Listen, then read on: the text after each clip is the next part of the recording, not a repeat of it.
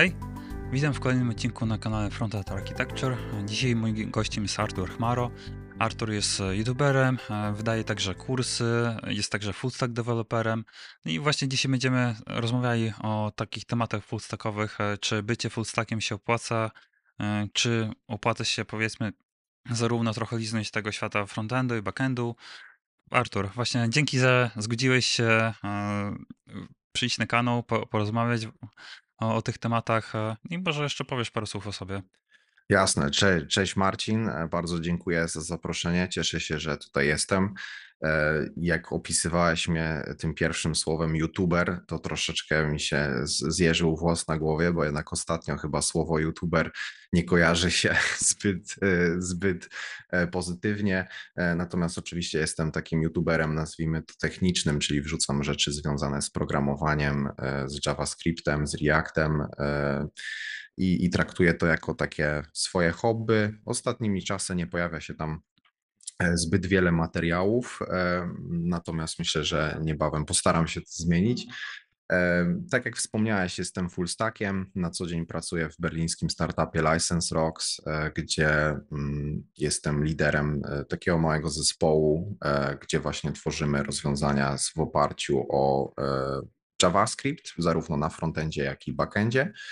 E, no i też moje doświadczenie wcześniejsze e, to tworzenie backendu z użyciem Ruby on Rails. E, mam też doświadczenie drobne w PHP, także myślę, że dzisiaj będziemy mieli okazję porozmawiać o tych wszystkich technologiach, zarówno frontendowych, jak i backendowych i postaram się Wam przekazać mój punkt widzenia na ten temat i mam nadzieję, że ktoś coś z tego wyciągnie. Mhm. E, taki, jak rozmawialiśmy, to też masz doświadczenie z Nextem, tak? Bo wydawałeś także kurs e, z Nexta i teraz wspomniałeś, że jakoś niedługo planujesz jakąś nową edycję, zgadza się? Tak, wiesz co, e, jakiś czas temu wydałem kurs Full Stack React w Next.js. Obecnie jest on aktualizowany do wersji 13, no bo tam się całkiem sporo zmieniło względem poprzednich wersji. No i też na co dzień pracuję właśnie w Nextie, więc Stąd, No, stąd ten pomysł na, na kurs e, i też muszę przyznać, że z tych wszystkich technologii, z, których, z którymi miałem do czynienia, no to Next jest e, jedną z tych ulubionych. Bardzo lubię pracować w Nextie. Mhm. Okej, fajnie. No to myślę, że sobie dzisiaj to właśnie trochę o tym pogadamy, co, co daje właśnie taka perspektywa, mm, szersza perspektywa. E, mhm. A jeszcze może tak na, na początek, czy czytałeś właśnie może coś albo oglądałeś ostatnio ciekawego E, wiesz co, mm, w ostatnim czasie, no to przeczytałem taką popularną książkę. Myślę, że się przewija ona e, w wielu różnych miejscach. E, jest to książka Atomowe nawyki.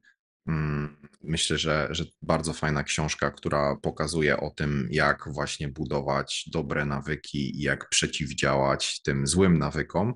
E, bardzo fajnie się czyta. Podoba mi się, że każdy rozdział się rozpoczyna w zasadzie taką jakąś anegdotą, opowieścią. E, oprócz tego jest sporo mm, jakichś linków do różnych naukowych e, opracowań, badań, właśnie tego, jak działa nasz mózg w kontekście budowania tych nawyków. I, i, i bardzo, bardzo fajnie mi się to czytało. No i teraz też niektóre też z tych rzeczy staram się wdrożyć w swoje życie i zobaczyć, jak one będą działać. E, na początek poszło e, ograniczenie e, kompulsywnego korzystania z mediów społecznościowych, więc w jakiś sposób staram się to teraz kontrolować. A z takich innych rzeczy, no to polecam wszystkie treści w zasadzie od Ryana Holiday'a, czyli taki amerykański pisarz, który w bardzo taki przystępny sposób opisuje filozofię stoicyzmu. No i nagrywa podcasty, ma newsletter na ten temat, wydał też kilka fajnych książek. Także to są takie ostatnie rzeczy, które czytałem i które polecam. Mhm, okej, fajnie. A odnośnie jeszcze tych e, e, atomowych nawyków, e, czytałeś może Siła nawyku e, Charlesa Da- Dagl? Mm, Nie, nie, nie. Wydaje mi się, że tam chyba raz ta książka była wspomnia- wspomniana właśnie w atomowych nawykach. chyba tam była właśnie y, jed, jeden rozdział, pamiętam, że chyba zahaczał o tą książkę, o której mówisz, natomiast ja sam jej nie, nie czytałem. Okej, bo właśnie z kolei e, akurat słuchałem sobie tę książkę E, chciałem mo- może podpytać właśnie, jakie są różnice, ale jak no, nie, nie czytałeś, to... Nie, się nie. nie mhm. E, Ale też po, polecam. e, Właśnie no, w codziennym życiu sam po prostu bazuję też dużo na jakichś na nawykach, chociażby jakieś tam poranne wstawanie. Oczywiście też nie zawsze, ale mi się udaje, ale, e, ale no, jakby jak zrozumiesz, jak, jak to działa, to na, naprawdę możesz bardzo dużo na swoją korzyść wykorzystać. Tak, Mm. tak, jest łatwiej e, i, i też tak człowiek e, myślę, że bardziej dostrzega nawet to, co mu szkodzi, albo to właśnie jak, jak ten nawyk się potrafi sformować. Nie? Mhm, dokładnie. E, A z mojej strony to ostatnio z Dawid Górczyka sobie oglądam. Ostatnio oglądałem sobie Masno u niego był na, na kanale. Nie wiem, czy kojarzysz Przemka Górczyka. Tak, tak, tam kilka e, podcastów e, zdarzyło mi się u niego Mhm. e, obejrzeć. Bardzo fajne materiały. Mhm, tak, no właśnie, ja też go bardzo lubię. Fajne wywiady e, przeprowadza, chociaż trochę mi tak brakuje, że on nie ma, nie zawsze ma tak jakby, czy wiedzę, żeby skontrować i tak trochę bierze to, bierze to wiedzę bez takiej, e, okej, zas- zastanawia się, czy to może mi się przydać, tak, ale czy to może jakieś podłoża, czy, czy nie, no to już nie ma takiej jakiejś wiedzy na przykład merytorycznej, żeby skontrować, nie? Czy, ta, czy to, co rozmówca mówi jest... E, mm, ma, ma sens, nie? Taki No bardziej tak, ale na zasadzie, no, sobie pogadaj i spróbuj zastosować się jakby e, do, siebie, nie? Ta, taki wydaje mi się trochę Joe, Joe Rogan polski Mhm. się, się No, no tak, no wiesz co, wydaje mi się, że to jednak jak masz taki podcast e, ogólnotematyczny, że raz rozmawiasz e, z sanitariuszem, a następnego dnia rozmawiasz e, tam z fizykiem kwantowym, no to też ciężko jest, wiesz, wszystko merytorycznie skontrować, a też tak naprawdę przygo- przygotować się tak po dziennikarsku do danego podcastu, że wiesz, że masz 20 różnych jakichś tez i, i planów na to, żeby kogoś zagiąć, tak jak robią tam, nie wiem, w RMF FM rano, w, że wiesz, przychodzi gość, a, a dziennikarz w zasadzie no tam się przygotowywał przez ostatni tydzień, jak go tam kurde wysypać na czymś, e, no to, no to też to jest różnica. E, No, no mi osobiście pasuje taka forma Joe Roganowo-Górczykowa, nazwijmy to. Mhm. Mm, e, tak, ale z drugiej strony masz na przykład Szymona Pękała, nie? Z e, Wojny Idei, który jest w stanie jakby merytorycznie mm, punktować, tak, gości.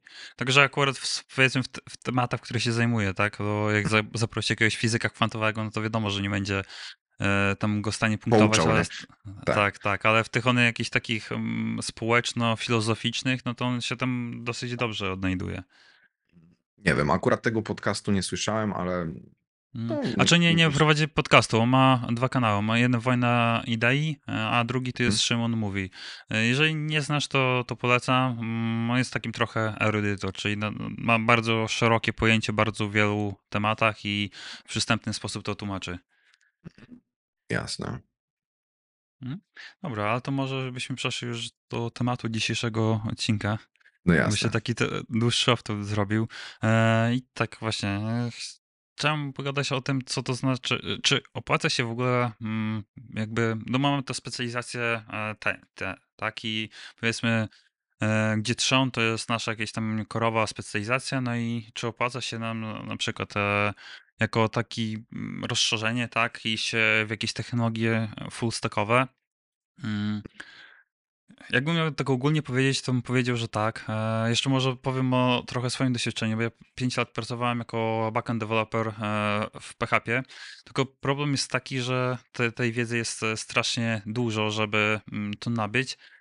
Ale tak czy siak widzę po prostu bardzo dużo plusów z tego, chociażby z tego względu, że wszystkie osoby, znaczy wszystkie, mm, Mam, mam takie wrażenie, że ktoś jakoś na przykład bardziej ogarnia e, architekturę na frontendzie, to zazwyczaj e, miał jakieś do, do czynienia z, z backendem i, i tamta architektura jest o wiele bardziej e, zadbana. To jest jakby jeden, jedna moja obserwacja.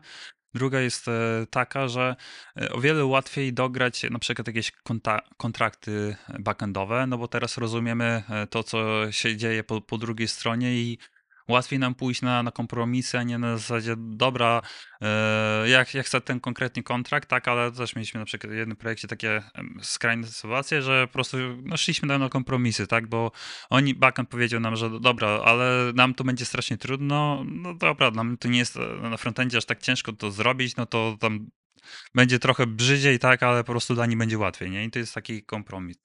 Mhm. Artur, jakie ty masz doświadczenia z tym? Wiesz co, no, moje, moje wnioski y, jakby z, z tych y, kilku, y, no, no tam 12-10 lat prawie doświadczenia e, są, są bardzo zbliżone do Twoich, czyli mm, ja uważam, że warto jest zainteresować się zawsze troszeczkę szerzej niż jedną e, tematyką, tak? Ponieważ myślę, że są dwa, tutaj dwa podejścia, tak? Są ludzie, którzy mówią, że oni się chcą specjalizować tylko i wyłącznie we frontendzie i po prostu zgłębić ten temat e, maksymalnie, a nie interesują ich żadne tematy poboczne, takie jak backend, jak e, infrastruktura, e, DevOps, jakieś takie mm, właśnie architektoniczne podejście.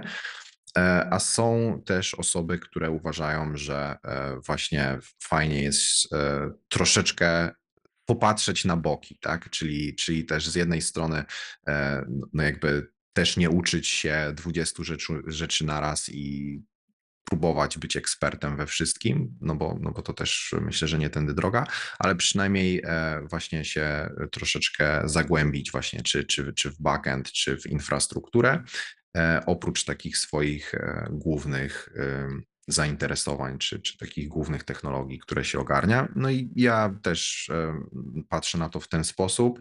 E, zawsze mnie interesowały różne tematy w IT. E, nigdy jakby nie, nie było tak, że po prostu założyłem klapki na oczy i tylko backend i backend w Railsach czy w PHP i nic innego mnie nie interesuje. Zawsze starałem się właśnie mm, zainteresować zarówno frontendem, jak i backendem. I dla mnie osobiście e, to zadziałało dobrze.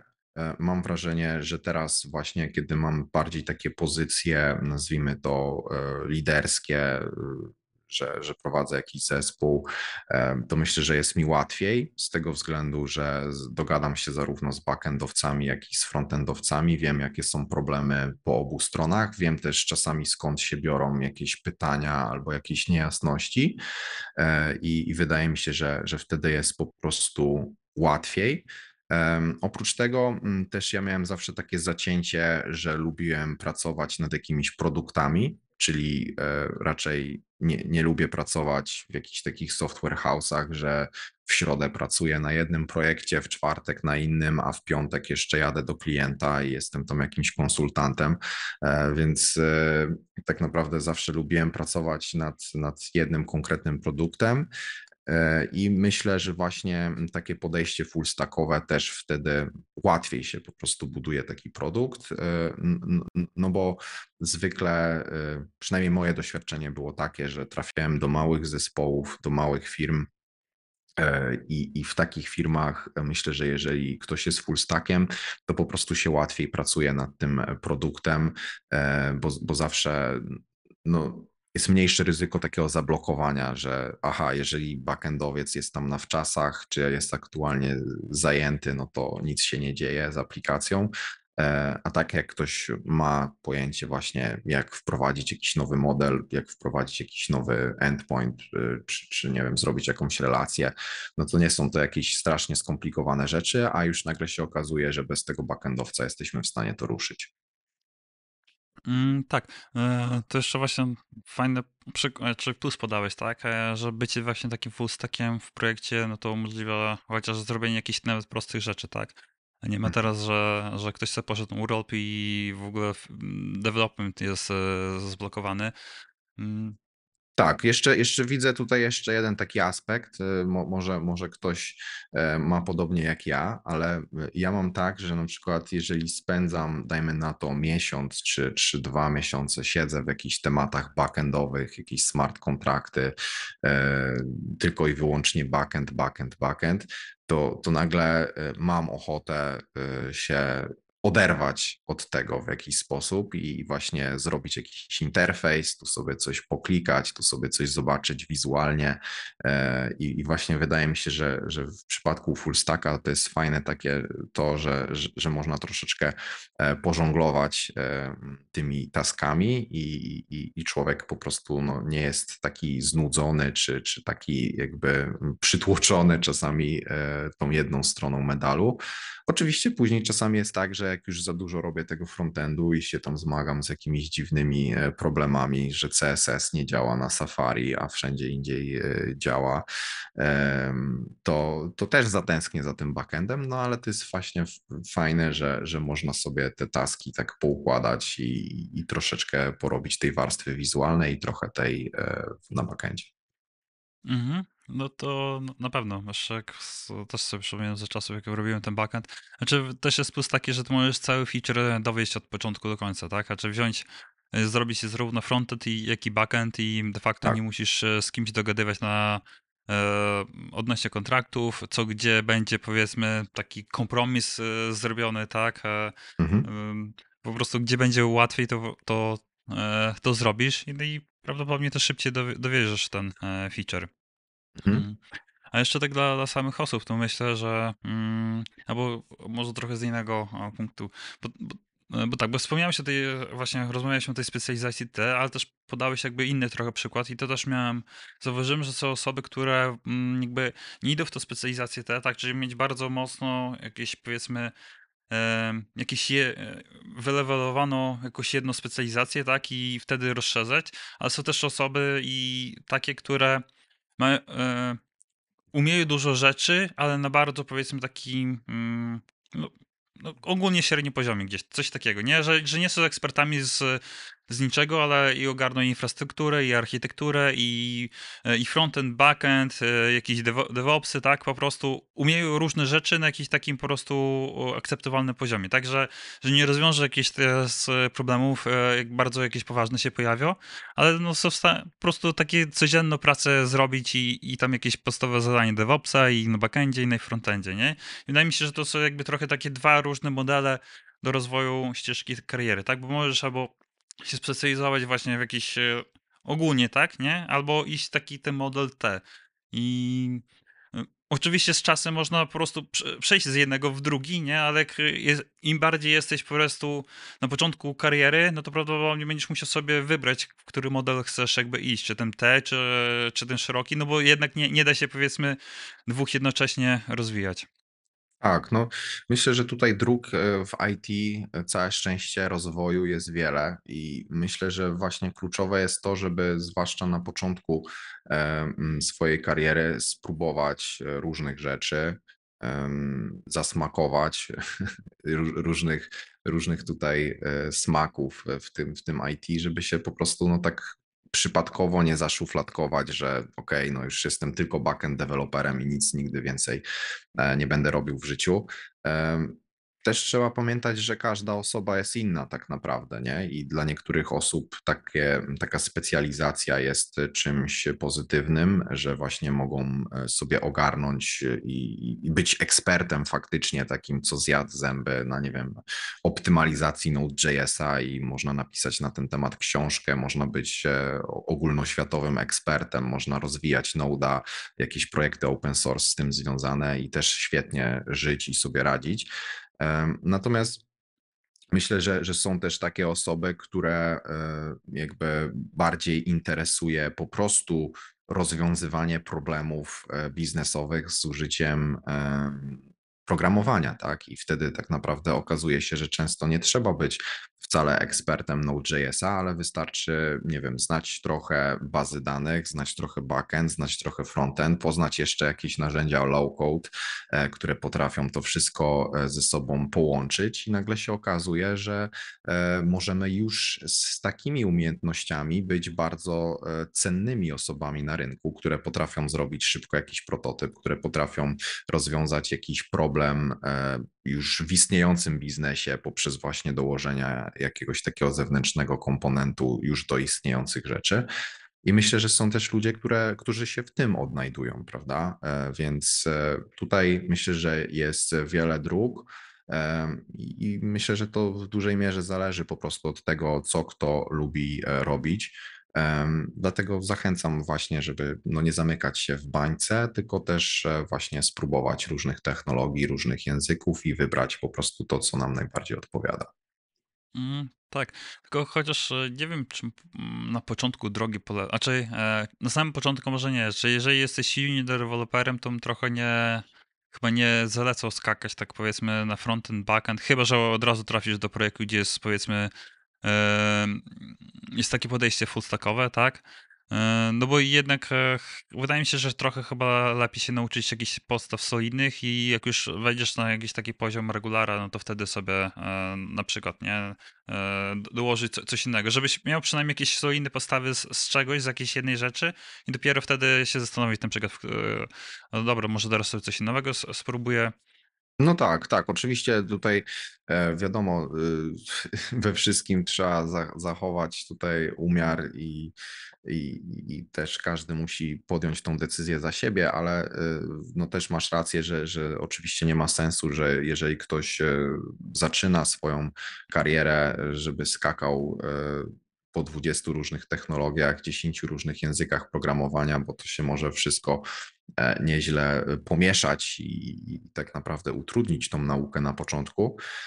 Dlatego no też e, jakby gdybym mógł cokolwiek doleci, do, zalecić, to, to myślę, że, że warto jest zacząć e, i zawsze wychodzić od takich właśnie solidnych podstaw, od takich solidnych rzeczy, mm, które są takie same dla wszystkich technologii i dla, dla wszystkich języków programowania, czyli e, nauczyć się tego właśnie, jak, jak działa pamięć, jak e, na przykład różne paradygmaty programowania funkcyjne, jak działa e, obiektowy, e, jakie są różnice między tymi podejściami, e, kiedy się zaleca jeden, kiedy zaleca się drugi. To są takie rzeczy, które tak naprawdę są e, podstawami, ale są one uniwersalne dla różnych języków i jak przy, przyswoimy raz już e, tą wiedzę, e, to później tak naprawdę nie ma znaczenia, z jakiego języka e, korzystamy. E, Dlatego myślę, że faktycznie no, na początku są, są ważne mm, te podstawy, ale z drugiej strony no też e, jeżeli ktoś jest młody, jeżeli ktoś jest na studiach, jeżeli ktoś wchodzi w to wszystko, e, to trzeba pamiętać, że ma się dużo więcej czasu e, na taką eksplorację różnych rzeczy. No, oczywiście w innej sytuacji jest osoba, która, no nie wiem, jest teraz na przykład księgowym, księgową i chce się przebranżowić e, na programistę. Wtedy wiadomo, że ten czas jest kluczowy, tak, że każdemu zależy na tym, żeby jak najszybciej rzucić tą starą robotę i zarabiać dobrze e, po prostu w nowym miejscu jako programista. I wtedy wiadomo, że ta osoba ma jakby no, inne podejście i inne możliwości niż e, taki nazwijmy to przysłowiowy student, który ma po prostu 19 lat czy tam 20 e, i ma kupę wolnego czasu, e, żeby właśnie sobie sprawdzać różne rzeczy, eksperymentować z nim, nie? Więc tutaj oczywiście wiem, że każda sytuacja jest inna, ale mimo wszystko zachęcam, żeby się trochę pobawić e, tym programowaniem i, i spróbować właśnie znaleźć sobie taką rzecz, która Cię bardzo interesuje i która Cię bardzo jara, bo po prostu jest wtedy łatwiej e, poświęcać na to czas e, i, i nawet jeżeli od razu się nie dostanie tej pracy, e, czy nie znajdzie jakiegoś super projektu, to mimo wszystko no, człowiek ma cały czas motywację, żeby to robić, bo to jest po prostu interesujące. Natomiast jeżeli się ktoś do czegoś zmusza, e, no to wiadomo, że no jakby y, paliwo na to zmuszanie się do czegoś no się wyczerpuje, tak? I, i wtedy też e, może być różnie. Mm, Tak, zgodzę się. E, No bo mm, no, jeżeli ktoś, zaczy- ktoś zaczyna jest na początku drogi, no to mm, nie wiem, czy jest. e, No, wydaje mi się, że no, trzeba znaleźć jakoś, złapać to, to zajawkę, nie? No bo długofalowo no, myślę, że będzie bardzo ciężko po prostu programować. Znaczy, no pewnie się da, tak? E, Ale no myślę, że jednak będzie to, to ciężkie i właśnie może zmienienie, zmienienie na przykład w takim wypadku, nie wiem, z backendu na frontu, czy z frontendu na backend, czy tam nawet języka będzie e, jakimś takim, nie wiem, strzałem w dziesiątkę, tak? Bo ktoś zobaczy, że o kurde, to jednak to jest fajne ta tech wcześniejsza technologia mi nie pasowała, bo na przykład sobie robił tak, a w tym się, nie wiem, tam sobie wskaźniki, e, język t, e, kompilowany i tak dalej, nie? A na przykład, nie wiem, frontend będzie łatwiejszy, albo vice versa, tak? Bo, bo ktoś przychodzi z, nie wiem, ze środowiska matematycznego, no i lepiej się na przykład, nie wiem, w Pythonie odnajdzie, czy, czy w czymś tam innym. Oczywiście, no dlatego właśnie mówię, że bardzo, bardzo ważne jest to, żeby każdy spróbował e, sobie odnaleźć e, taką własną drogę, no zwłaszcza, że w IT, no, no tak naprawdę, no to jest bardzo dużo możliwości, tak? Można być testerem, można budować jakieś małe aplikacje webowe, można pójść e, w programowanie jakichś systemów wbudowanych, można pójść w jakieś bardziej tematy właśnie matematyczne, machine learningowe i tak dalej, więc jest, jest opcja opcji e, naprawdę sporo i, i myślę, że warto jest e, no, albo się zastanowić nad tym, e, co, co, co nam się podoba i, i myślę, że no, nie zawsze ten rachunek stricte ekonomiczny jest najlepszy, tak? No bo wiadomo, że, że niektórzy podchodzą do tematu tak, że po prostu wchodzą na jakąś stronę internetową, sprawdzają ranking zarobków, patrzą, że na przykład no, programista SAP zarabia dużo, no to ja będę programistą SAP, tak? E, I, i tyle. E, I bez jakiegoś tam głębszego zastanowienia, nie? Więc myślę, że, że to jest takie, mm, może być to złudne i jakby długoterminowo zadziałać gorzej niż tak naprawdę zaczęcie działania w jakimś obszarze, który nas po prostu bardzo interesuje no bo wtedy się po prostu pracuje przyjemniej i myślę, że jest większa szansa, żeby zostać ekspertem e, w, w danej dziedzinie, która po prostu nas tak autentycznie e, no, jara. Mhm. Jeszcze dodam coś innego, bo jestem takim wielkim zwolennikiem podejścia mm, e, jakby software engineer versus programista. I jak dla mnie to software engineer jest osoba, która po prostu dostanie problem, go rozwiąże, E, i dobierze rozwiązanie do tego problemu, a powiedzmy taki trochę klepacz kodu, że będzie wszędzie value po prostu e, młotkiem, nie? Czy wszędzie będzie widział gwoździe. I to podam przykład, że e, jeżeli na, e, rozwiązaniu tego konkretnego problemu na przykład będzie lepiej napisać skrypt w Pythonie, e, w C czy w czymkolwiek innym, to to zrobisz, czy w sensie język, e, technologia po prostu jest, stoi na drugim miejscu, tak? Ty przede, przede wszystkim musisz rozwiązać problem i dobrać rozwiązanie do tego problemu a, a nie odwrotnie, tak? Czyli, że ja teraz umiem w JavaScriptie, ale mimo wszystko, że on na przykład w pewnych y, specyficznych warunkach nie będzie wydajny, no ale ja go napiszę jakieś skrypty, tak, bo ja umiem tylko JavaScript, że zamiast na przykład napisać to w C, które będzie, nie wiem, na przykład na mikrokontrolerach jakieś tam bardziej wydajne. Mhm. No, no, no tak, no też, też mi jest to e, bliższe właśnie takie podejście tego typu. Myślę, że też nawet jeżeli ktoś uważa inaczej, to warto jest się zastanowić na tak naprawdę, nazwijmy to, bezpieczeństwem swojej pracy w przyszłości. Tak? E, gdybym się miał tutaj zabawić e, w jakiegoś wróżbitę i powiedzieć, co mi się wydaje, e, bez jakichś podania, nie wiem, źródeł naukowych, tak? E, no to wydaje mi się, że jeżeli ktoś jest stricte takim, jak powiedziałeś, klepaczem kodu, że po prostu to, co mu pokażą tam w tasku, no to jakoś tam lepiej lub gorzej zaklepie, bez zastanawiania się szerzej nad kontekstem danego problemu, to wydaje mi się, że tacy ludzie w przyszłości e, będą e, zastąpieni w pierwszej kolejności, tak? No bo już widzimy, że, że chat GPT um, i inne rozwiązania typu Copilot całkiem sobie nieźle radzą z tym, żeby właśnie e, zrobić jakąś konkretną rzecz, która jest dosyć dobrze wyspecyfikowana i nie jest zbyt ciężka. I mamy tak naprawdę wynikowy kod podany przez te narzędzia, który bardzo często nadaje się od razu do użycia. Natomiast Natomiast e, no, jeżeli już chodzi o takie rzeczy, że trzeba coś przeanalizować, jakiś system, który już istnieje, który musi działać, bo nie wiem, jakaś firma zapłaciła za niego 5 milionów euro, e, jest już wdrożony, działa, trzeba coś tam do tego dołożyć, no to nagle się okazuje, że taki chat GPT już nie jest, e, nie, nie radzi sobie z tym tak dobrze, z jakimiś zastanymi systemami legacy. Czasami też e, jest problem tego typu, że mm, tak naprawdę ktoś nie, nie wie nawet, jakie pytania mógłby zadać e, temu e, narzędziowi, jak Chat, ChatGPT czy coś. E, I jest właśnie potrzebny taki człowiek, który wejdzie do takiej organizacji i nawet pomoże po prostu zadać właściwe pytania i wie, gdzie, gdzie zajrzeć, gdzie co można ze sobą zintegrować, sprawdzić, zoptymalizować. I myślę, że właśnie osoby z taką szerszą wiedzą, która zahacza o frontend, backend, jakieś nowoczesne technologie low-codowe, no-codowe, um, jakieś e, rzeczy właśnie, rozwiązania chmurowe.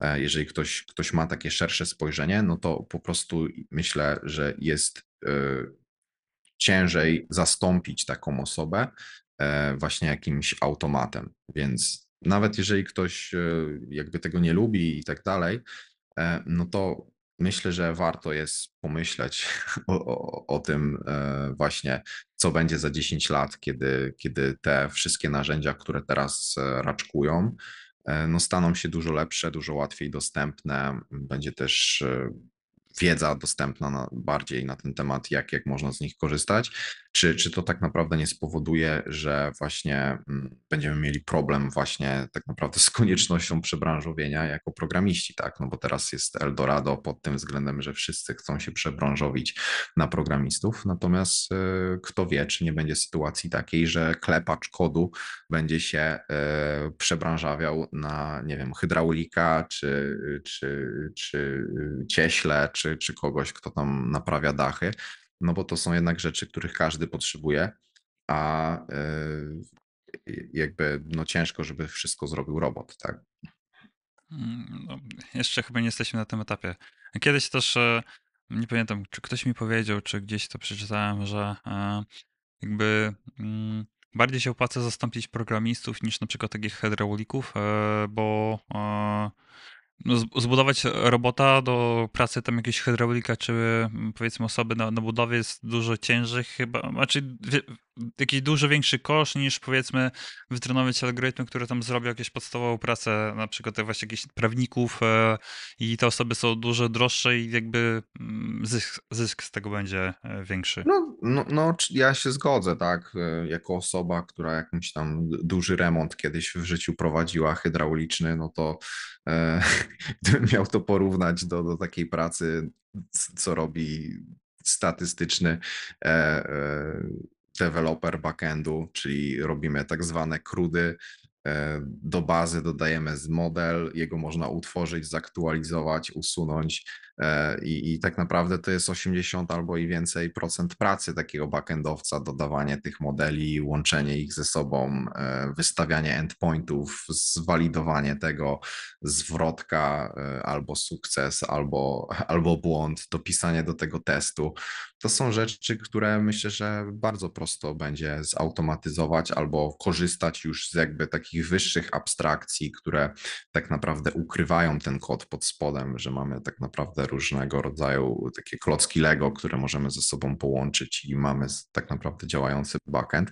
Natomiast no właśnie w takich y, pracach typu hydraulik, tak, że tutaj trzeba przepchać jakąś rurę, wejść tam po prostu gdzieś do piwnicy, podłączyć jakiś kompresor i tak dalej, no to bardzo ciężko mi się wyobrazić jakiś robot, który, który byłby w stanie to zrobić, ale y, kto wie, zobaczymy. Myślę, że żyjemy w, w bardzo interesujących czasach, trochę porównywalnych, porównywalnych do tego, jak powstał jakiś pierwszy silnik parowy, czy, czy, czy, czy pierwszy silnik spalinowy. No i myślę, że na naszych oczach się to wszystko y, rozwinie, wydarzy i jestem bardzo ciekawy, jak to pójdzie. Mm, tak, znaczy z jednej strony jestem ciekawy, a z drugiej tak trochę to jest przerażające, jak to się szybko rozwija. No tak, myślę, że taki każdy, każda taka zmiana technologiczna jest przerażająca. Natomiast nie wiem, ja jakoś staram się patrzeć na to wszystko optymistycznie. Myślę, że będzie co robić, będą różne ciekawe projekty. E, jak tak patrzę na skalę e, informatyzacji e, niektórych biznesów i informatyzacji nawet naszego państwa, to myślę, że jest jeszcze dużo rzeczy do zrobienia. Mm, mhm, to, to na pewno. A jeszcze tak wracając, bo jeszcze bym dodał, że warto sobie jakby mm, popróbować różnych języków. Nie, nie tyle samego powiedzmy na przykład backendu, tak? E, czyli ktoś robi w JavaScriptie, sobie teraz e, pokoduje w, no, w Node, czy to w Nextie, czy tam w jakimś innym frameworku backendowym, ale właśnie szczególnie w innych językach, albo w językach, które mają inne paradygmaty.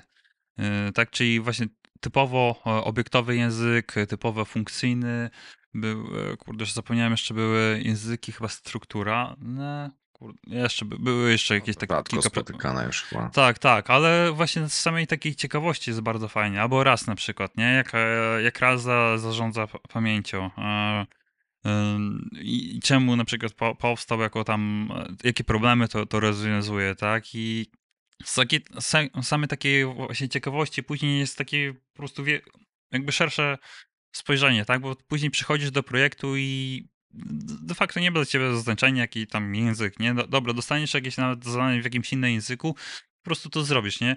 Oczywiście no, nie zrobisz to na takim samym poziomie, jak ktoś tam, kto klepie to, nie wiem, 10 lat, czy tam, nie wiem, po, po roku, czy po dwóch, tak, ale na code review dostaniesz tam kilka po, poprawek i, i skończysz feature, tak? I jakieś tam podstawowe rzeczy jesteś w stanie e, dowieść.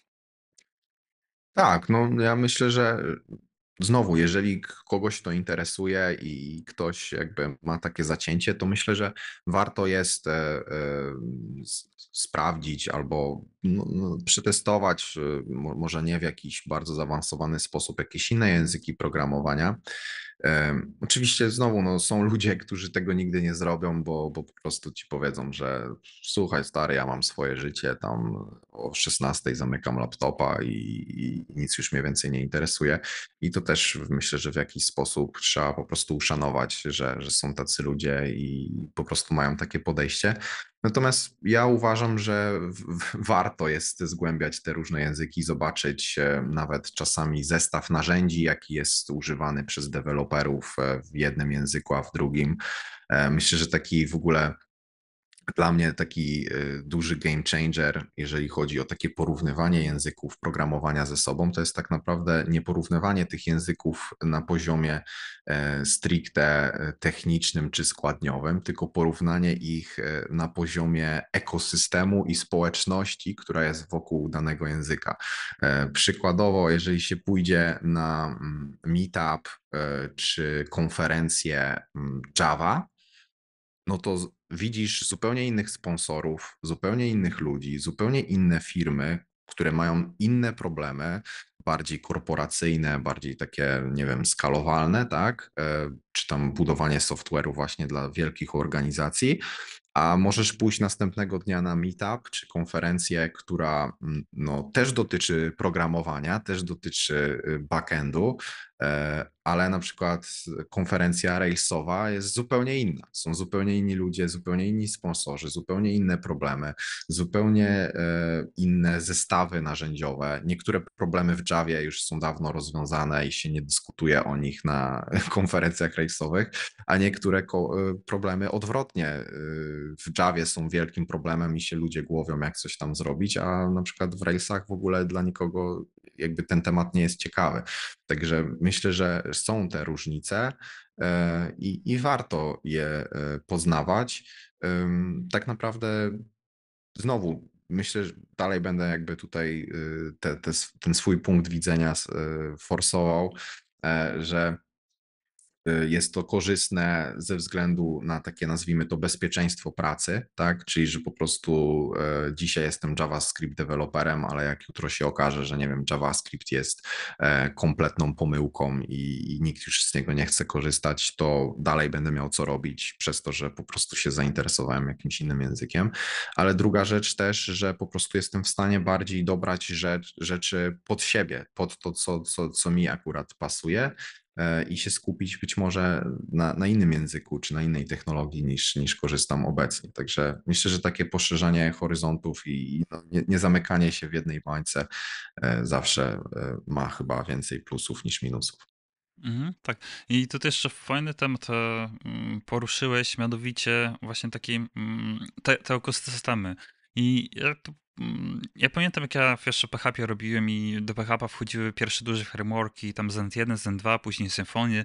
E, I jak to się miało w, w, w porównaniu do innych języków, które były już dojrzałe, na przykład Java, czy tam dot, choć Dotnet może nie był aż tak dojrzały w tamtym czasie, ale e, no generalnie te frame, też ta ewolucja frameworków była, było widać, tak, że w tej chwili tam w, e, dobra, PHP, PHP i JavaScript tym względem myślę, że są jeszcze trochę mm, podobne, bo i w PHP i w JavaScriptie mamy dużo frameworków, tak, ale E, w Javie, w .NETcie, tych jakichś starszych językach, to zazwyczaj w pewnym momencie się zrobię takie jakieś, nie wiem, jeden, dwa frameworki. Znaczy w sensie już one nawet nie będą, to naprawdę będą po prostu dłużej rozbudowane narzędzia, tak? E, I, e, i one po prostu po, po pewnym czasie będą jakby dojrzewać. I coraz więcej po prostu tych funkcji będzie i de facto póki ktoś naprawdę nie będzie miał jakiegoś innowacyjnego pomysłu na, na zastąpienie tego, no to po prostu to by się będzie to, toczyło. To jest jakby e, jedna rzecz. A druga to jest taki trochę może przewidywanie trendów, tak? E, że jeżeli sobie popatrzymy, jak właśnie szczególnie jakieś nowe języki się tworzą, jak na przykład e, jak będzie się obserwować te nowe języki, jak e, pierwsze frameworki do tych języków powstają i tak dalej, jak te frameworki się rozwijają i w jakim kierunku to idzie, to jest taki bardzo ciekawe, do jak kiedyś, z jakieś 5 lat temu właśnie na przykład zastanawiałem się w jakim kierunku iść i sobie wybrałem architekturę frontendową i to też na bazie tego jak obserwowałem PHP, bo zakładałem, że po prostu będzie coraz większy trend e, jakby na to, tak, że, że frameworki będą dojrzewać, będą bardziej się rozwijać, no i w pewnym momencie po prostu te aplikacje będą coraz większe i będą osoby coraz bardziej zwracały na to uwagę, no ale właśnie miałem też takie doświadczenie wcześniej robiąc PHP, tak, jak te frameworki dojrzewały i teraz mamy jeden duży symfony, E, chyba jestem jeszcze Laravel i, i te mniejsze, ale on taki do małych projektów, tak? A jeżeli ktoś chce duży projekt, to zazwyczaj po prostu bierze Symfony. No i tak samo jest z .NETem. .NET ma jeden framework, Java chyba e, dwa z tego, co, co się orientuje. No i no w JS-ie teraz na przykład na frontendzie też mamy dwa, dwa, trzy główne jakieś tam frameworki, nie? I jakoś to, to powiedzmy jakoś to do tego zmierza, nie? Może sobie nawet pod tym kątem to analizować. No tak, wiesz co, no, co, co do tych dwóch frameworków na JavaScript, w JavaScriptie, to, to myślę, że trochę przesadziłeś, bo, bo jakby JavaScript, no jest nawet tyle memów już powstało na temat mm, tego, ile powstaje e, frameworków. tak, ale, ale, mi chodzi o takie liczące się, nie? No masz Angulara, masz Vue, masz React, trzy, no i jeszcze Svelte, nie? No to cztery powiedzmy takie frameworki. E, no, no tak, dobra, no tak, no to, o, o, no to, oczywiście tak. Wie, wiem o co ci chodzi, jakby E, tak, tak to pół żartem, pół serio powiedziałem, mhm. ale w, w każdym razie e, tak, no Myślę, myślę, że tutaj e, to, co, co powiedziałeś, no to tak jest, że, że po prostu mamy język i, i też nie ma sensu, żeby mieć w obrębie jednego języka 15 różnych frameworków, no bo to też e, myślę, że nie o to chodzi. I też tak naprawdę ciężko by było chyba wymyśleć 15 frameworków do robienia backendów, e, żeby one faktycznie miały jakieś takie znaczące różnice między sobą, no bo jednak ten świat programowania, ten świat wytwarzania oprogramowania jest e, taki no dosyć, nazwijmy to, ustrukturyzowany, tak, że są pewne trendy, ktoś się tam z nimi nie zgadza, niektórzy się e, zgadzają, ale no jakby te fundamenty, które są w różnych językach programowania, no to one często powstały w latach 50., 60., e, można wtedy poczytać już jakieś pierwsze po prostu publikacje naukowe, I wiele z tych rzeczy jest z nami do teraz, tak? I, I, tam nikt się już nad tym nie zastanawia szczególnie, tak? E, natomiast e, jeżeli chodzi o właśnie takie tematy jak architektura frontendu, czy w ogóle architektura, no to to są o tyle wdzięczne tematy, że one właśnie mm, po poznaniu ich e, możemy je stosować niezależnie od tego, jaki jest framework i jaki jest język programowania, tak? Czyli, czyli to są po prostu już takie no, prawidła, e, takie zasady, e, best practices i tak dalej, sposoby budowania aplikacji, dla których nie jest aż tak istotne, w jakim języku programowania i w jakiej mhm. technologii to zrobimy. I myślę, że to też warto iść w takie tematy, no bo to jest taka wiedza po prostu uniwersalna, łatwo przenoszalna i która właśnie bardzo ułatwia później e, dyskusję e, na temat kodu, na temat wymagań, na temat istniejącego systemu po prostu z innymi ludźmi, bo sam fakt nawet poznania terminologii e, już bardzo ułatwia komunikację, tak? I, i to mhm. właśnie dlatego takie tematy generyczne myślę, że, że zawsze warto poznać i, i iść w nie. Mhm. Tak, i ty jeszcze fajny przykład podałeś, bo jakiś czas temu miałem po, po konferencji rozmowę z, z tam chyba z jednym, e, z, z jedną osobą. E, właśnie i ta, ta osoba właśnie tak mówiła, że ma problem ze znalezieniem fajnego projektu. Przez fajny projekt rozumiała taki, w którym mm, mogłoby się sporo nauczyć, on byłby dobrze, miałby jakąś dobrą e, archi architekturę, ktoś, do, ktoś go dobrze prowadził, tak?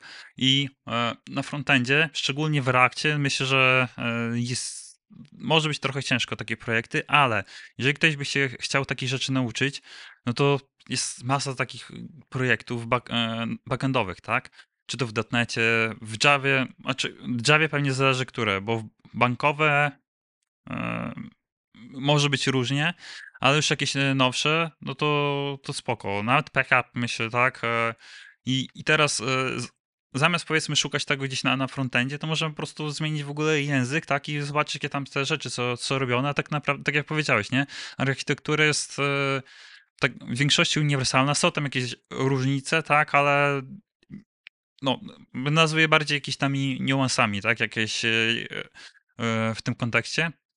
I można zobaczyć po prostu, jak te projekty są robione w innej technologii i jak to wygląda, tak? I później możesz te same rzeczy przenieść tutaj. Tak, tak. Myślę, że, że, że to jest prawda, no, no zwłaszcza, że e, no jakby ciężko też, żeby ta architektura frontendowa była nie wiadomo jak rozwinięta, skoro no, tworzenie tych frontendów to jest dosyć nowy temat, tak? A, a samo tworzenie backendowych systemów wielkich, takich tam, nie wiem, do obsługi kolei w, w Japonii, czy tam, nie wiem, systemu metro w Nowym Jorku, no to to są tematy, nad którymi się głowiły no, no najmądrzejsi ludzie na tym świecie, tak, e, w latach 50., 60., 70. i oni musieli po prostu e, rozwiązać ten problem, tak, i Myślę, że też nie ma sensu jakby kompletnie wyrzucać tego wszystkiego do kosza i na frontendzie e, tworzyć coś od nowa, e, skoro są po prostu solidne podstawy tej architektury, które powstały wcześniej. Nie? Mhm. Tak, idąc dalej, można sobie mm, poczytać kod e, systemów operacyjnych, czy w ogóle popatrzeć, jakie wzorce korzystają E, jak to jest robione, dlaczego tak jest e, robione, a nie inaczej. No bo jak sobie tak weźmiemy górnolotnie, to w systemie operacyjnym też mamy warstwy widoku, tak? Warstwy widoku to jest nasz jakiś pulpit, czy okienka w Windowsie, czy, czy coś w tym stylu, tak? Masz też, nazwijmy to backend, czy jakiś taki core, tak? jakieś procesy, które się dzieją pod maską. No i dobra, ale jak to się teraz komunikuje, nie? No i E, można sobie poczytać właśnie na przykład, nie wiem, kod e, Linuxa, tak, albo nawet spróbować e, kontrybuować do, do, do tego. I naprawdę można się bardzo dużo z, z takich po prostu rzeczy na, nauczyć. No tak, tak, to, to zawsze polecam właśnie. Mo, może nie czytanie kodu tam jądra systemu Linux, bo to myślę, że już trzeba być naprawdę na zaawansowanym poziomie, ale myślę, że ogólnie czytanie e, kodu takich dużych aplikacji open source'owych, które no już działają od wielu lat, e, no to ma sens, tak? E, spróbować właśnie poczytać ten kod, zobaczyć co, jak tam jest połączone, bo tak naprawdę mm, no, bez dobrej architektury bardzo ciężko by było te systemy rozwijać, tak? No bo jeżeli jest system nawet taki Node.js czy, czy cokolwiek innego, że co jest rozwijane tam, nie wiem, 10 lat e, w rozproszonych zespołach open source'owo, e, to bardzo ciężko, myślę, by było ogarnąć te projekty, gdyby właśnie nie jakieś wzorce e, architektoniczne, ustalenie różnych reguł, jak się kontrybuuje do tego kodu i tak dalej, no to w takiej skali po prostu by się to nie udało. Więc myślę, że to jest dobra rada, jeżeli ktoś chce po prostu zgłębić te tematy, żeby no, zacząć od czytania po prostu kodu, który jest dostępny. Mhm. Tak, ja też e, zawsze polecam czytać e, kod, właśnie może nie te e, aplikacje też, ale mm, również bibliotek, tak? Bo i szczególnie jeżeli mm, na przykład masz podstawy jakichś wzorców, nie? Czyli sobie poczytać przynajmniej teoretycznie, jak jakieś wzorce działają Później jak sobie zaczniesz czytać e, kod jakichś bibliotek, to patrzysz, o dobra, tu jest taki wzorzec, tu jest taki wzorzec, tu jest tak, taki wzorzec i mm, mając taką wiedzę, to mm, później już nawet nie musisz czytać po prostu całej implementacji tego, tak? Tylko patrzę, a, a dobra, to jest jakiś tam, nie wiem, wzorzec jakiś obserwera, to jest jakiś singleton, tak? I, już po prostu nie czytasz e, to, to, co jest w środku, bo tak mniej więcej tego przelecisz, bo znasz, jak ten wzorzec e, działa i, i jakby o wiele szybciej po prostu się takie mm, rzeczy, no nie wiem, przyswaja, tak? Bo, bo nie musisz czytać linijka po linijce i sobie budować tego całego modelu, jak to, co działa, tego wiesz. To jest singleton, patrzysz, a dobra, pyk, pyk i, i już to, to rozumiesz, jak to działa.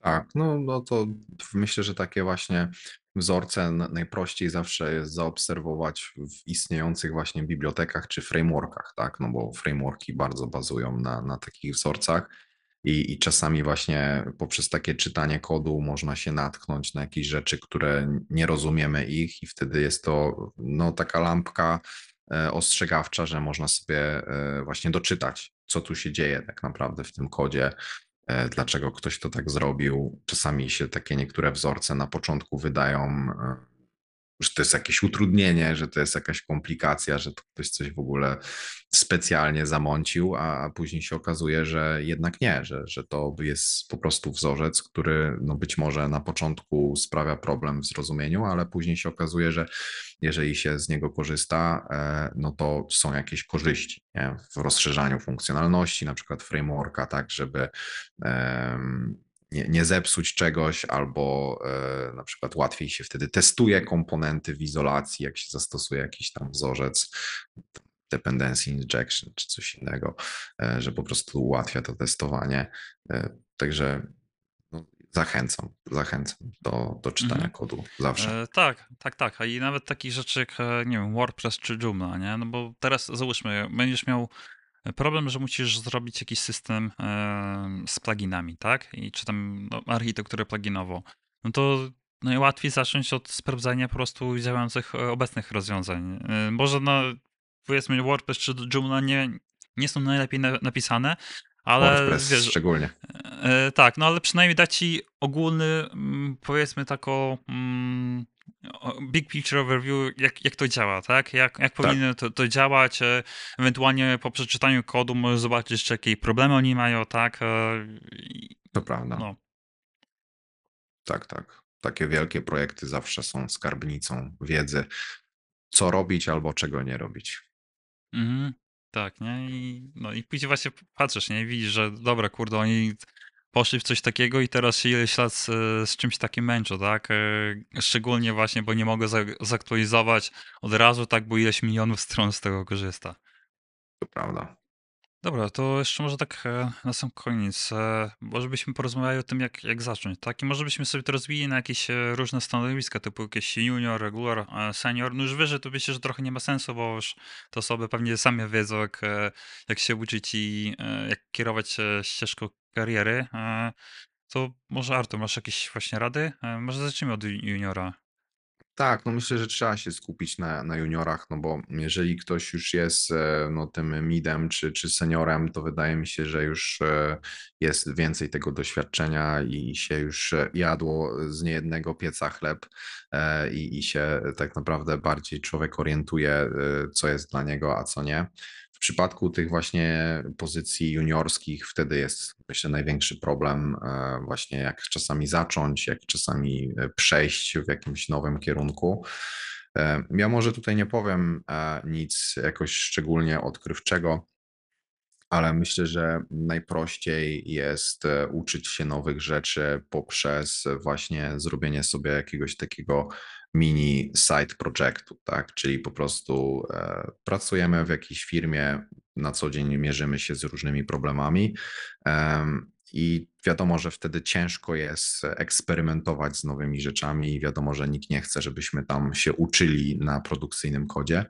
E, dlatego myślę, że warto zawsze jest sobie pomyśleć jakiś taki poboczny projekt i traktować go nie jako coś, że ok, to jest startup, który musi zostać odpalony za rok i, i, i rzucam robotę, to bardziej właśnie jako takie poletko doświadczalne, taki e, projekt e, do mm, po prostu testowania różnych e, nowinek, nowych rzeczy, uczenia się na nim. Tutaj myślę, że bardzo e, fajnym sposobem na naukę takich właśnie czy backendowych, czy frontendowych rzeczy jest e, zrobienie mm, jakiegoś takiego mini projektu, który tak naprawdę wiemy mniej więcej, jak ten projekt powinien działać. Czyli przykładowa lista to do prawda? E, wiele osób się z tego śmieje, że to już jest taki oklepany e, temat, natomiast e, lista to do jest o tyle wdzięcznym projektem, że tak naprawdę każdy wie, jakie powinna mieć feature'y, tak? Że możemy dodać nowe zadanie, możemy ją skreślić, możemy usunąć jakieś zadanie z listy. Natomiast Myślę, że jeżeli ktoś jest bardzo, bardziej ambitny i chce się nauczyć jakichś takich być może bardziej zaawansowanych rzeczy, no to lista to do e, jest takim projektem, który można rozwijać w stronę bardziej zaawansowane, tak? Możemy zrobić jakąś integrację z kalendarzem, możemy zrobić e, aplikację typu To-Do, która będzie działała jednocześnie i na macOSie, i na Windowsie, i na przykład na mobilnych e, e, urządzeniach. Możemy rozszerzyć to i na przykład właśnie wykorzystać różnego rodzaju wzorce projektowe, możemy dodać tłumaczenia, możemy dodać jakieś powiadomienia, mm, myślę, że e, nawet taki oklepany temat, jakim są e, listy to do, e, jest całkiem wdzięcznym narzędziem właśnie do próbowania nowych rzeczy. Do, to, do czego szczególnie zachęcam, to zawsze też taka praca samodzielna, bo mam wrażenie, że wtedy człowiek się najwięcej uczy.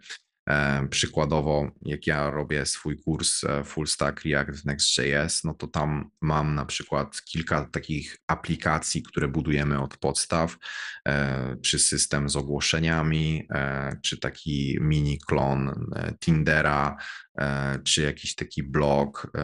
To są takie proste aplikacje, które pokazują pewne mechanizmy, ale myślę, że tak by, jakby prawdziwa nauka e, zaczyna się w momencie, kiedy już jesteś sam, już nie masz na przykład tego nauczyciela, czy, czy tej książki, czy tego kursu. Masz tą aplikację i na przykład sobie wymyślasz, że no dobra, mam portal z ogłoszeniami, to ja bym teraz chciał zrobić e, na przykład e, system, który spowoduje, że to e, ogłoszenie będzie automatycznie się tłumaczyło na 8 języków z użyciem API czata GPT, nie? I to jest mhm. takie coś, że, że wiesz, że, że wymyślasz sobie jakiś taki feature i nagle się okazuje, że go musisz rozbić na różne mniejsze zadania i być może niektóre zadania ci pójdą bardzo gładko, a niektóre spowodują, że na przykład utkniesz, tak, że no dobra, ale ten chat GPT długo odpowiada i nagle dostaje tutaj jakieś timeouty, to być może muszę zrobić jakiś e, background processing tego, e, background processing czasami może się nie powieść, więc też trzeba to jakoś obsłużyć, być może dopisać w bazie jakieś pole, które przyjmie błąd um, i powtórzyć to tak.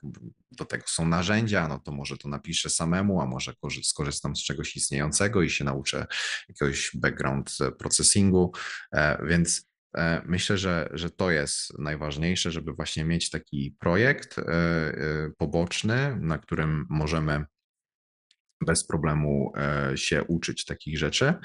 E, no i to jest fajne, że w branży IT no czasami można taki projekt wywalczyć u siebie w firmie, czy u siebie na projekcie, tak? E, są zespoły, znam takie, sam też w takich uczestniczyłem, gdzie jest na przykład czas na rozwój swój i na przykład jeden dzień w tygodniu, czy tam parę godzin w tygodniu można poświęcić na tak naprawdę nie pracę komercyjną, tylko właśnie rozwijanie jakiegoś takiego pobocznego projektu e, po to, żeby po prostu się nauczyć czegoś e, ciekawego i później, jak już człowiek czuje, e, że, że wie, że, że potrafi używać danego narzędzia czy danego wzorca, można to już stosować w produkcyjnym kodzie. Więc Gdybym miał tutaj coś polecić, no to myślę, że to jest taka potęga tych e, side projectów. E, jak jeszcze wybierzemy side project e, z tematyki, która znowu w jakiś sposób nas interesuje, tak? Czyli jeżeli ktoś jest, nie wiem, działkowcem, czy tam lubi rośliny, no to być może jakiś projekt związany z tym. E, jak ktoś lubi gry komputerowe, to być może jakiś projekt właśnie e, klonu jakiejś minigry, prawda? E, każdy ma jakieś zainteresowania i myślę, że wybranie takiego side projectu, który jeszcze zahacza o te nasze zainteresowania, no to daje po prostu więcej fanu i więcej motywacji, żeby nie przestać tego robić. Mhm, tak. Jeszcze dodał do tego, co powiedziałeś, bo tak podoba mi się po, pomysł rozbudowania tej prostej to-do listy na jakieś e, dodatkowe funkcjonalności. Ja bym tu jeszcze dodał przede wszystkim uwierzytelnianie i spróbowanie spięcia tego frontendu z backendem i, i e, jakby po dwóch stronach, jak to się wszystko, e, z czym to się je, nie? I jeszcze popróbowanie sobie różnych form uwierzytelniania, tak? Czyli na przykład przez cookiesy, przez tokeny, jakieś wpięcia libek autoryzacyjnych do uwierzytelniania. No, no to jest naprawdę bardzo fajne. Druga sprawa to dla osób backendowych, znaczy chcących się nauczyć backendu, popróbowanie różnych baz danych, tak? Czyli teraz bierzemy sobie bazę SQL-ową, e, na przykład MySQL'a, i, e, a później sobie na przykład MongoDB, nie? Jak to się e, różnią te, te bazy. Jeszcze sobie może przynajmniej chociaż trochę po, poczytać jakby o plusach i minusach obu rozwiązań i do czego one się, się sprawdzą. Mm, a, tak, a tak jeszcze od siebie bym dodał, mm, to e, przede wszystkim pair programming, tak? Jeżeli, I to myślę, że można zastosować na każdym e, poziomie. I teraz e, na przykład nawet jeżeli jesteś juniorem, tak, to można sobie pójść do tej osoby, powiedzmy, robiącej backend, tak, i powiedzieć, słuchaj, wiesz co, ja bym chciał zobaczyć, jak, jak ty programujesz, w jaki sposób ty rozwiązujesz tam problemy, czy mogę się do ciebie na przykład podłączyć, tak, ty, ty pokodujesz, ja na to popatrzę, ewentualnie ci zadaję jakieś pytanie, tak, i, i mamy jakby taki... Mm, dwa, e, dwa benefity. Przede wszystkim uczymy się no, nowe, nowej technologii, nowego języka i tak dalej, ale e, drugi e, też może taki nie na pierwszy rzut oka widoczny plus jest taki, że widzimy jaki ktoś ma workflow, tak? W jaki sposób myśli i jak robi, tak? Może podpatrzymy jakieś skróty klawiszowe, tak? Może i w jakiś sposób korzysta z CICD, z, z jakichś command line'ów, czy narzędzi deweloperskich, z IDE i generalnie po prostu podpatrzymy jakieś rzeczy, które sobie do naszego workflow też e, wrzucimy. Tak, tak. No myślę, że per programming to jest też e, właśnie taki mm, tak naprawdę chyba nie, niedoceniony sposób na e, naukę czegoś, nie? Bo myślę, że wiele osób jak słyszy o per programingu, no to sobie to wyobraża, że e, wiesz, siadasz komuś do biurka i tam e, od 8 do 16 siedzicie i, i po prostu kodujecie sobie radośnie i wiadomo, że jakby być może je, je, efektywność jednej z tych osób spada i że to jest takie bez sensu, że dwie osoby mogły zrobić osobno więcej niż, niż te dwie jednocześnie. Natomiast myślę, że no per programming trzeba mm, no, używać na pewno nie przez 8 godzin dziennie, przynajmniej ja sobie tego nie wyobrażam, ale właśnie kilka godzin e, czasami nad jakimś konkretnym zadaniem. Myślę, że warto jest do tego usiąść, bo tak jak mówisz, no, mo możesz się nawet czasami nauczyć, wiesz, takich prostych, być może dla niektórych ludzi prostych rzeczy, że wiesz, w systemie możesz sobie porobić aliasy, dzięki temu masz na przykład jakiś swój własny konfig w terminalu, który powoduje, e, że mm, że wiesz, że, że po prostu efektywniej ci się pracuje. Też ja lubię zawsze podpatrywać e, narzędzia albo jakieś ustawienia edytora u innych programistów, e, że na przykład się zastanawiam, że aha, no to tutaj w zasadzie ten plugin, e, no to nigdy go nie używałem, a tutaj ktoś sobie go chwali, no to, no to być może warto jest zainstalować i sprawdzić, czy on da mi jakąś wartość, nie? I bez takiego per programingu ciężko jest czasami nawet wpaść na, na te narzędzia, których mhm. można by było użyć. Mm, tak, zgodzę się. I ja to też na Macach bardzo często mam, że ktoś też pracuje na Macu, to później patrzy, o kurde, jakieś fajne aplikacje korzystasz, która tam, nie wiem, przyspiesza mu coś tam, tak? Po prostu robi szybciej. E, I to też jest właśnie fajne. Później podpatrzysz sobie takie rzeczy i też e, u siebie e, to implementujesz. Tak, tak, tak, mm. I jeszcze bym dodał jeszcze jedną tego rzecz. Myślę, że też tak trochę niedoceniano, czyli e, robienie review e, pull requestów, czy tam review e, kogoś, tak? Czyli ktoś zrobił review na przykład jakiegoś kodu, to teraz my sobie siadamy i czytamy, co on tam komuś napisał, tak? I patrzymy po pierwsze, na co on zwrócił uwagę, po drugie, jeżeli na przykład czegoś nie rozumiemy, tak, bo, bo bo tak, no składnie, znaczy jeżeli już umiemy jakiś język, no to składnie mniej więcej zrozumiemy, e, o ile ten język ma podobne paradygmaty, tak? Czyli jeżeli tam jest obiektowy albo wspiera tam jakieś obiektowość, no to pi za oko tam zrozumiemy, ale właśnie czegoś nie rozumiemy, to możemy e, nawet się dzwonić z kimś konkretnie. Ty wiesz co, ja przyglądałem sobie tak z ciekawości, nie? I e, nie do końca rozumiem, co ten robi kawałek kodu. Czy mógłbyś mi coś tam wytłumaczyć, nie? I jeżeli to będziemy robić sobie jakoś tam cyklicznie, tak? Nie wiem, nawet 5-10 minut dziennie, bo powiedzmy tam pół godziny czy godzinę w tygodniu, no to po jakimś czasie już o wiele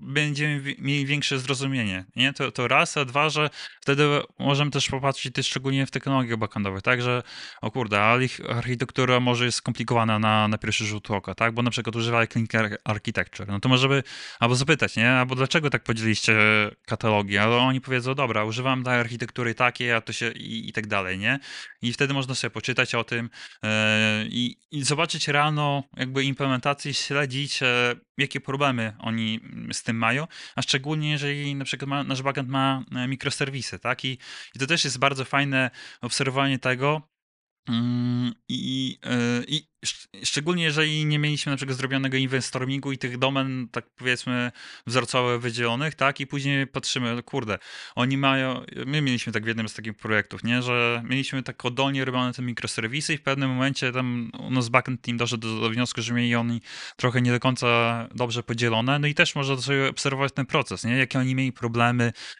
z czego to wynikało.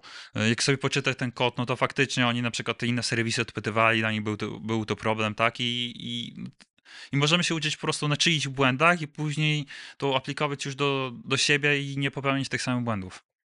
Tak, tak. No tutaj e, myślę, że to jest e, bardzo ważny aspekt, żeby no, próbować wyciągnąć jak najwięcej e, wiedzy od innych osób z zespołu E, tych bardziej doświadczonych. E, dlatego też myślę, że zachęcam szczególnie jeżeli ktoś ma wybór, tak, no, no, czasami nie ma tego wyboru, ale e, myślę, że osoby na stanowiskach juniorskich zawsze dobrze, żeby no, nie były pozostawione same sobie, albo żeby nie były najmądrzejszą osobą w pokoju, nie? No bo to jest później problem, E, że tak naprawdę nie ma od kogo podpatrywać tych wzorców, nie ma z kim czasami e, być takim trochę sparring partnerem, tak, e, jakby zderzać ze sobą różne pomysły. I, i, i dlatego to jest, no myślę, że największy boost, jaki możesz dostać do swojej kariery, to tak naprawdę właśnie trafienie do fajnego zespołu, gdzie są mocniejsi ludzie od ciebie, i są to osoby, które jakby nie mają problemu, żeby właśnie znaleźć e, te pół godziny raz, raz w tygodniu, czy tam raz, raz dziennie, e, no bo wiadomo, no, ludzie są różni, tak? Czasami są takie sytuacje, że wiesz, że ktoś y, nie chce w ogóle się dzielić z tobą żadną wiedzą, a woli sobie grać w ping-ponga tam w pokawie przez, przez 40 minut i to nie jest problem a jakby ci miał coś pokazać tam w projekcie i coś ci wytłumaczyć, to nagle jest to, wiesz, obraza majestatu. E, także e, ważne jest to, żeby trafić po prostu do właściwego zespołu. Mm, tak, zgodzę się. E, aczkolwiek trochę tego podejścia takie nie rozumiem, że ludzie się zbraniają przed tłumaczeniem, bo to też dla tej osoby tłumaczącej to jest olbrzymi plus, tak? Bo teraz musisz się zastanowić, jak to wytłumaczyć prosto, tak? I bardzo często się okaże, że to nie jest takie łatwe, nie? Komuś to prosto, prosto przekazać. Ty, ty wiesz intuicyjnie, jak to działa, ale weź to komuś wytłumacz. Tak, tak. No tutaj myślę, że wiele problemów może być, tak? No ktoś może po prostu być gburem i nie lubić interakcji z innymi ludźmi i, i, i, po prostu no już jakby tutaj nie, nie rozwiążesz tego problemu łatwo. E, a, a, czasami to wręcz mam wrażenie, że to jest tak, że e, ten jakiś e, senior, jak jest zapytany o jakiś tam fragment, co zrobił, to jakby też bierze tak bardzo personalnie, że wiesz, że, że to jest jakiś atak na ten pomysł, że ktoś tak zrobił i wtedy ludzie zamiast jakby przejść w taki tryb y, rozmowy, tłumaczenia i takiego dialogu, to przechodzą w taki tryb defensywny i, i wtedy też ciężko się rozmawia, ciężko się tłumaczy jakieś rzeczy. E, dlatego no myślę, że po prostu no, tyle jest tych różnych osób, tyle jest różnych jakichś tutaj oso osobowości, że po prostu trzeba mieć to szczęście, żeby e, trafić na właściwy zespół, e, gdzie, gdzie nie ma tego typu problemów. A jak się już trafi na taki naprawdę zespół, gdzie nie ma tego przypływu wiedzy, gdzie nie ma jakby możliwości, żeby czerpać od lepszych, no to yy, myślę, że, że trzeba wtedy się poważnie zastanowić, czy to jest właściwe miejsce.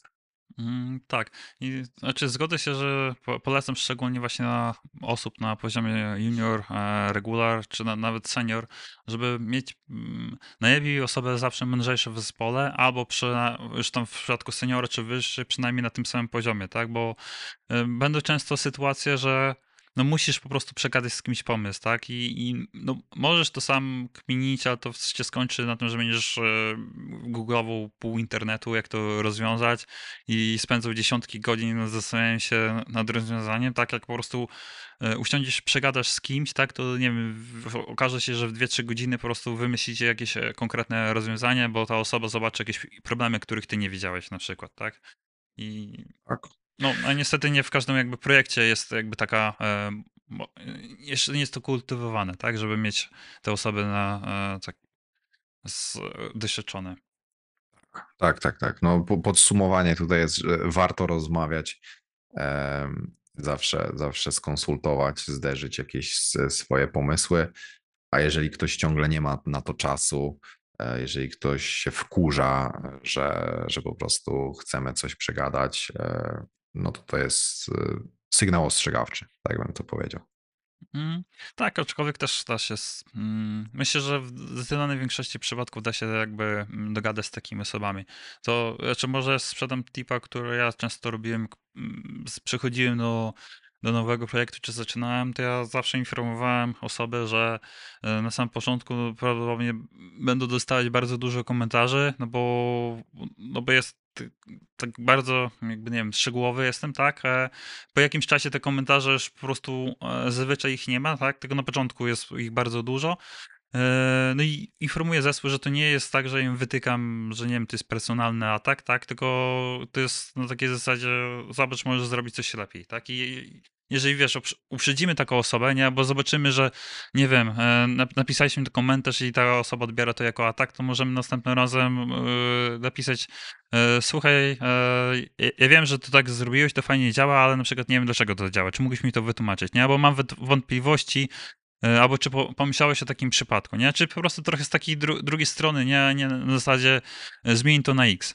Nie? No bo wtedy, mhm. jeżeli ta osoba napiszesz i zmień to na X, ona faktycznie może to trochę jakby odebrać jako atak, no chyba, że właśnie je uprzedzi, że słuchaj, nie wiem, nie, po prostu tak, tak, e, tak piszę, albo po prostu pogadasz o tym wcześniej, bo to, ale to już taki bardziej wchodzimy w temat kompetencji miękkich. No tak, to, to też jest e, myślę ważny, ważny e, gałąź taka rozwoju, tak, zwłaszcza w, w zespołach większych, zwłaszcza w, przy pracy zdalnej. Myślę, że wiele osób podchodzi do swoich takich e, miękkich skilli w zasadzie, na zasadzie, że o, jakoś to będzie, zobaczymy. E, tam z kumplami się dobrze dogaduję, więc pewnie w pracy też się będę dobrze dogadywał, ale myślę, że to jest taki no, za, czasami zaniedbany temat, ale bardzo istotny i bardzo czasami ułatwiający albo utrudniający pracę. Tak? Dlatego mm. myślę, że, że, że warto jest właśnie czasami się zastanowić nad tym, jak zadajemy pytania, jak rozmawiamy, jak proponujemy jakieś zmiany, żeby, żeby po prostu no, tej drugiej osoby nie urazić. E, czasami nawet nie, bezwiednie, tak, bo, bo, bo czasami nawet się tego nie spodziewamy. No ale to są, to są ważne elementy. Pewnie temat jeszcze na jakiś inny podcast. Mm, tak, a czy już e, nagrałem ostatnio właśnie filmik o tym, jak, czy trochę o budowaniu kariery, gdzie właśnie rozmawiałem tam głównie o takich umiejętnościach miękkich, dlaczego są istotne. I tak jeszcze tutaj może tego na koniec wspomnę, że jeżeli ktoś jest zainteresowany takimi rzeczami, to polecam książkę e, Daniel Carnegie, jak zjednać przyjaciół, zdobyć sobie, e, jak zjednać ludzi, zdobyć sobie przyjaciół, jakoś tak, nie, pod, podlinkuję tytuł. Artur, nie wiem, czy tu kojarzysz książkę? E, tak, chyba kiedyś ją nawet czytałem. E, taki bestseller, nie? To jest taka stara książka bardzo, nie? Tak, ono, ono ma już, nie wiem, może z kilkadziesiąt dobrych lat, może nawet ze Mhm, 100, e, ale jest no na, tak, naprawdę po prostu genialna książka. Taki bym powiedział tutorial do e, interakcji e, lu- międzyludzkich. tak, tak, tak, tak. Myślę, że, że, że warto to przeczytać, e, szczególnie jak ktoś słyszy o tej książce i mu się wydaje, że to bez sensu, to myślę, że to właśnie dla takich ludzi. Mhm. Ale naprawdę się to świetnie czyta, bo tam ta książka ma może, nie wiem, z 200 stron, e, nie jest długa i naprawdę można go tam, nie wiem, w jeden dzień po prostu to machnąć Tak, sobie. Mhm. Okej, no i dobra, to myślę, że już e, możemy takim skończyć powoli. E, przeszliśmy przez taki większość tematów i co my, myślę, że takie ogólne podsumowanie, to moglibyśmy stwierdzić, że tak opłaca się rozwijać w innych językach, w innych technologiach, e, czy to w backendowych, czy fr- frontendowych, aby mieć szerszy mm, ogląd. Mm, to, więc jeżeli ktoś jest zainteresowany, jeżeli ktoś chce, no to ja na pewno to polecam.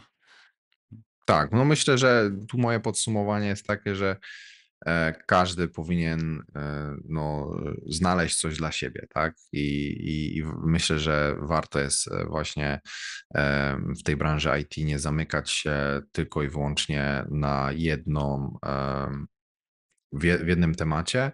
I myślę, że warto jest e, połączyć umiejętności frontendowe z backendowymi, nieważne jakie te umiejętności na przykład na backendzie są, tak?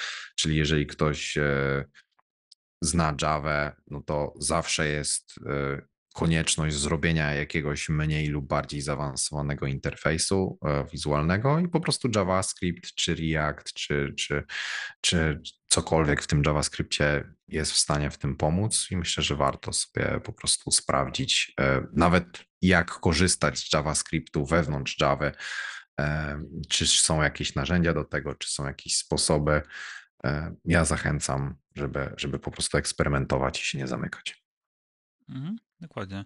E, Tak, Artur, dzięki, że zgodziłeś się e, na, dzisiejszą rozmowę. I e, Artura możecie znaleźć na, e, na kanale YouTube. e, Jeżeli wklepiecie jego imię, nazwisko, to go znajdziecie. Link będzie także załączony. Artur ma także Instagrama, który także będzie e, załączony. E, No i Dokładnie. jeszcze przyszło, e, w niedalekiej przyszłości e, kurs z Nexta, więc jeżeli ktoś będzie zainteresowany, to, to śledźcie Artura. To Tak, myślę, kurs, że kurs jest, tylko jeszcze nie jest zaktualizowany do wersji okej. 13. Jest już, są już tam pierwsze lekcje w tym module, także myślę, że wszystko znajdziecie w linkach w opisie do tego odcinka. Mhm, dokładnie. No i do usłyszenia następnym razem. Cześć. Pewnie. Cześć, trzymajcie się.